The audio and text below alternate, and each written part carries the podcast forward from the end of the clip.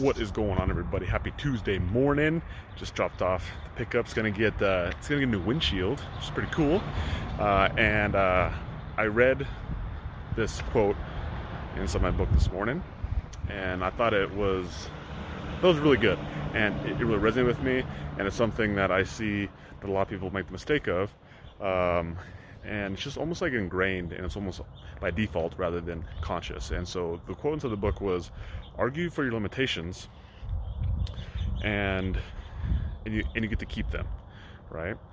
So argue for your limitations and you get to keep them.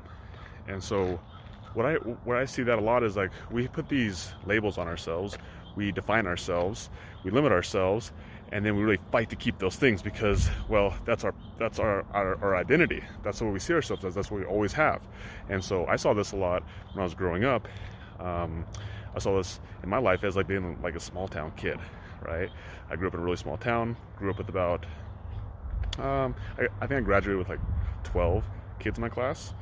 So really small town. And so in a small town, most people are like farm kids, ranch kids. You know, we grew up in the country, shooting guns, doing all that type of stuff. And one of the limitations that I gave myself was around booze and alcohol. And so in small towns, most people, they drink, right? Because there is literally nothing else they do besides drink, party, whatever it may be. And so I made that a identity that I had for myself for a really long time. And even though I was into health and fitness and into bettering myself, I couldn't shed this identity of being a small town kid because, you know what, small town kids drink. And my family drank, all my friends drank, everybody who I grew up with around drank. That was just like part of the culture of growing up in a small town. And it took me a really long time to shed that. And I probably drank for 4 more years after I realized that I was probably at one point never going to drink ever again. But it took me 4 years to actually like make that full commitment because it was really hard for me to let go of this identity, this belief in myself that I'm a small town kid. You know what, small town kids like they drink. That's just part of their identity. It's even though like it went against my goals, it went against who I wanted to become, I couldn't shed this old identity. And so I want you to think about a time in your life or an area in your life where you have this identity, where you have this limitation that you put on yourself that this is who you are, right? This is who you've always been, and it's what dictates your decisions now, and who you want to be in the future. Because ultimately, like, if you can actually recognize that and realize that, like, well, is that identity serving you? Is it helping you? Is it getting you to where you want to be? And just because it has been where you were doesn't mean it has to be where you want to go. Is it helping you to believe that? And ultimately, like, I argued with myself for many years, for almost 4 years, that I'm a small town kid, so small town kids drink. And it really held me back from getting to the next level. And now it's been almost 4 years on the other side that I haven't drank. And I'll tell you what, like, just letting go of that limiting belief and that limitation is really freed me.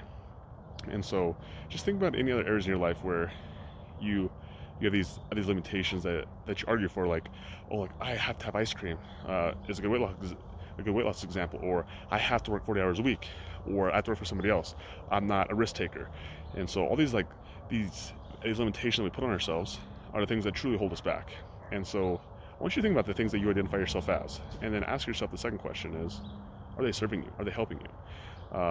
And I bet a lot of the things that you identify yourself as, and a lot of the things that you see yourself through, like the lens you see yourself through, like, they're probably not serving you.